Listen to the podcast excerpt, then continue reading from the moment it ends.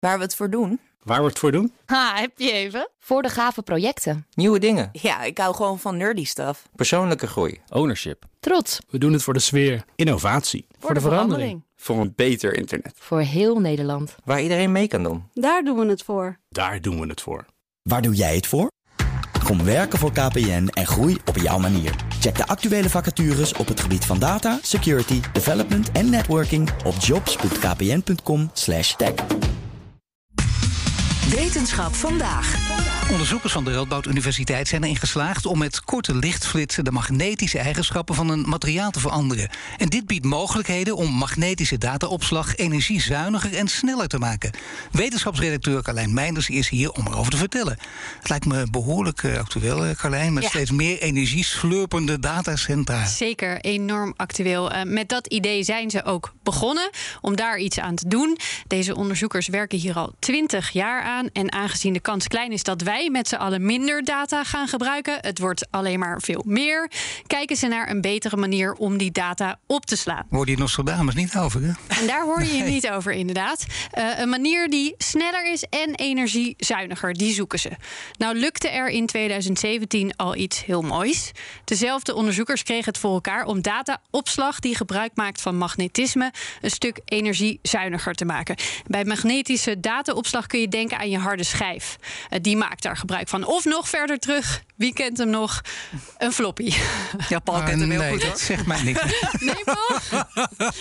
Eh Radboud-onderzoeker Alexei Kimmel vertelt iets meer over wat ze destijds voor elkaar kregen. Allergrootste fabrikanten van harde schijven, zoals Seagate, werken al decennia lang aan betere harde schijven waarin een bit van informatie wordt opgeslagen met behulp van magnetisch veld. Eerst willen wij snappen of wij informatie sneller kunnen schrijven als wij alleen korte laserpulsen in plaats van magnetisch veld gebruiken. Tot onze grote verbazing kunnen wij informatie op zo'n manier niet alleen maar sneller, maar ook energiezuiniger schrijven. Ja, dat lukte toen dus al, maar daar stopte de zoektocht niet. Nu is er dus alweer iets nieuws gelukt. Ja, even tussendoor dan, Carlijn. eh, Dataopslag op magneten. Ja, ja Want, het is eh, heel ingewikkeld. Ik, ik zal een poging wagen. Jij snapt het, ja. We duiken even het eh, magnetische materiaal in naar de allerkleinste deeltjes, de elektronen. Die worden magnetisch doordat ze om hun as draaien. Ja. Dat magnetisch moment noemen we spin. In Mhm. een gewone magneet staan alle spins dezelfde kant op. Bijvoorbeeld Oh ja. allemaal met de Noordpool eh, naar boven. Al die spins samen creëren zo dan een magnetisch veld. En die spins die kun je ook schakelen van noord naar zuid. Van de ene staat naar de andere kant. En dat gaat dan weer heel goed samen met de taal van computers. De taal van de eentjes en nulletjes, ook wel bits. Iets kan of een eentje of een nulletje zijn... of Noordpool boven, Zuidpool boven. Waanzinnig, ik begrijp het. Eh, wat- wat vertel nog even na. Knap, hè? Gewoon. Dat kan ik in twee zinnen nazeggen, maar dat doe ik straks na de uitzending. Heel goed. Energie sparen. En Ja. zo kun je data opslaan dan, eh, Carlijn, en Ja. aflezen.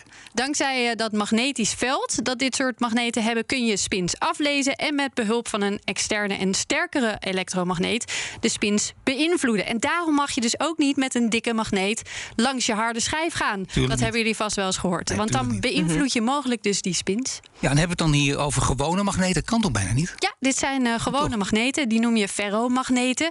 Maar je hebt ook nog een ander soort antiferromagneten. Ferromagneten zijn al eeuwenlang bekend.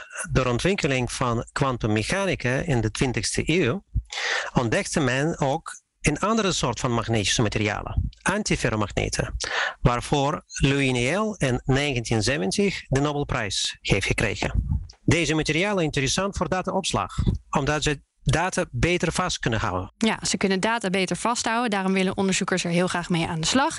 Nou zei ik net al, bij de gewone magneet staan alle spins dezelfde kant op. Alle noordpooltjes staan dezelfde kant op. Maar bij een antiferromagneet is dit niet zo. In antiferromagneet, als één spin omhoog kijkt, dan kijkt de spin ernaast omlaag. Zo staan de spins om en om en vorm een perfecte orde.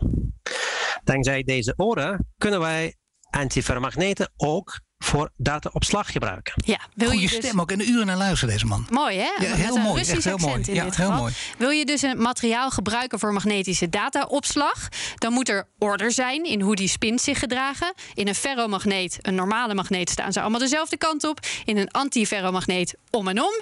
Zou je een stuk hout pakken en het daarmee proberen? Dat kan niet. Complete chaos, spins staan alle kanten op. Daar lukt het dus niet. Ja, ik snap het nog niet helemaal. Hè. Deze nieuwe magneet is dus heel interessant. Maar is het ze gelukt om ermee te werken? Eh, het probleem is dat een antiferromagneet geen magnetisch veld heeft. Ai. Je kunt de spins dus Had ook niet gezegd. met een externe magneet beïnvloeden, zoals je bij een gewone magneet wel kan doen. In dit onderzoek wilden ze een manier vinden om de spins in dit soort magneten toch te kunnen schakelen.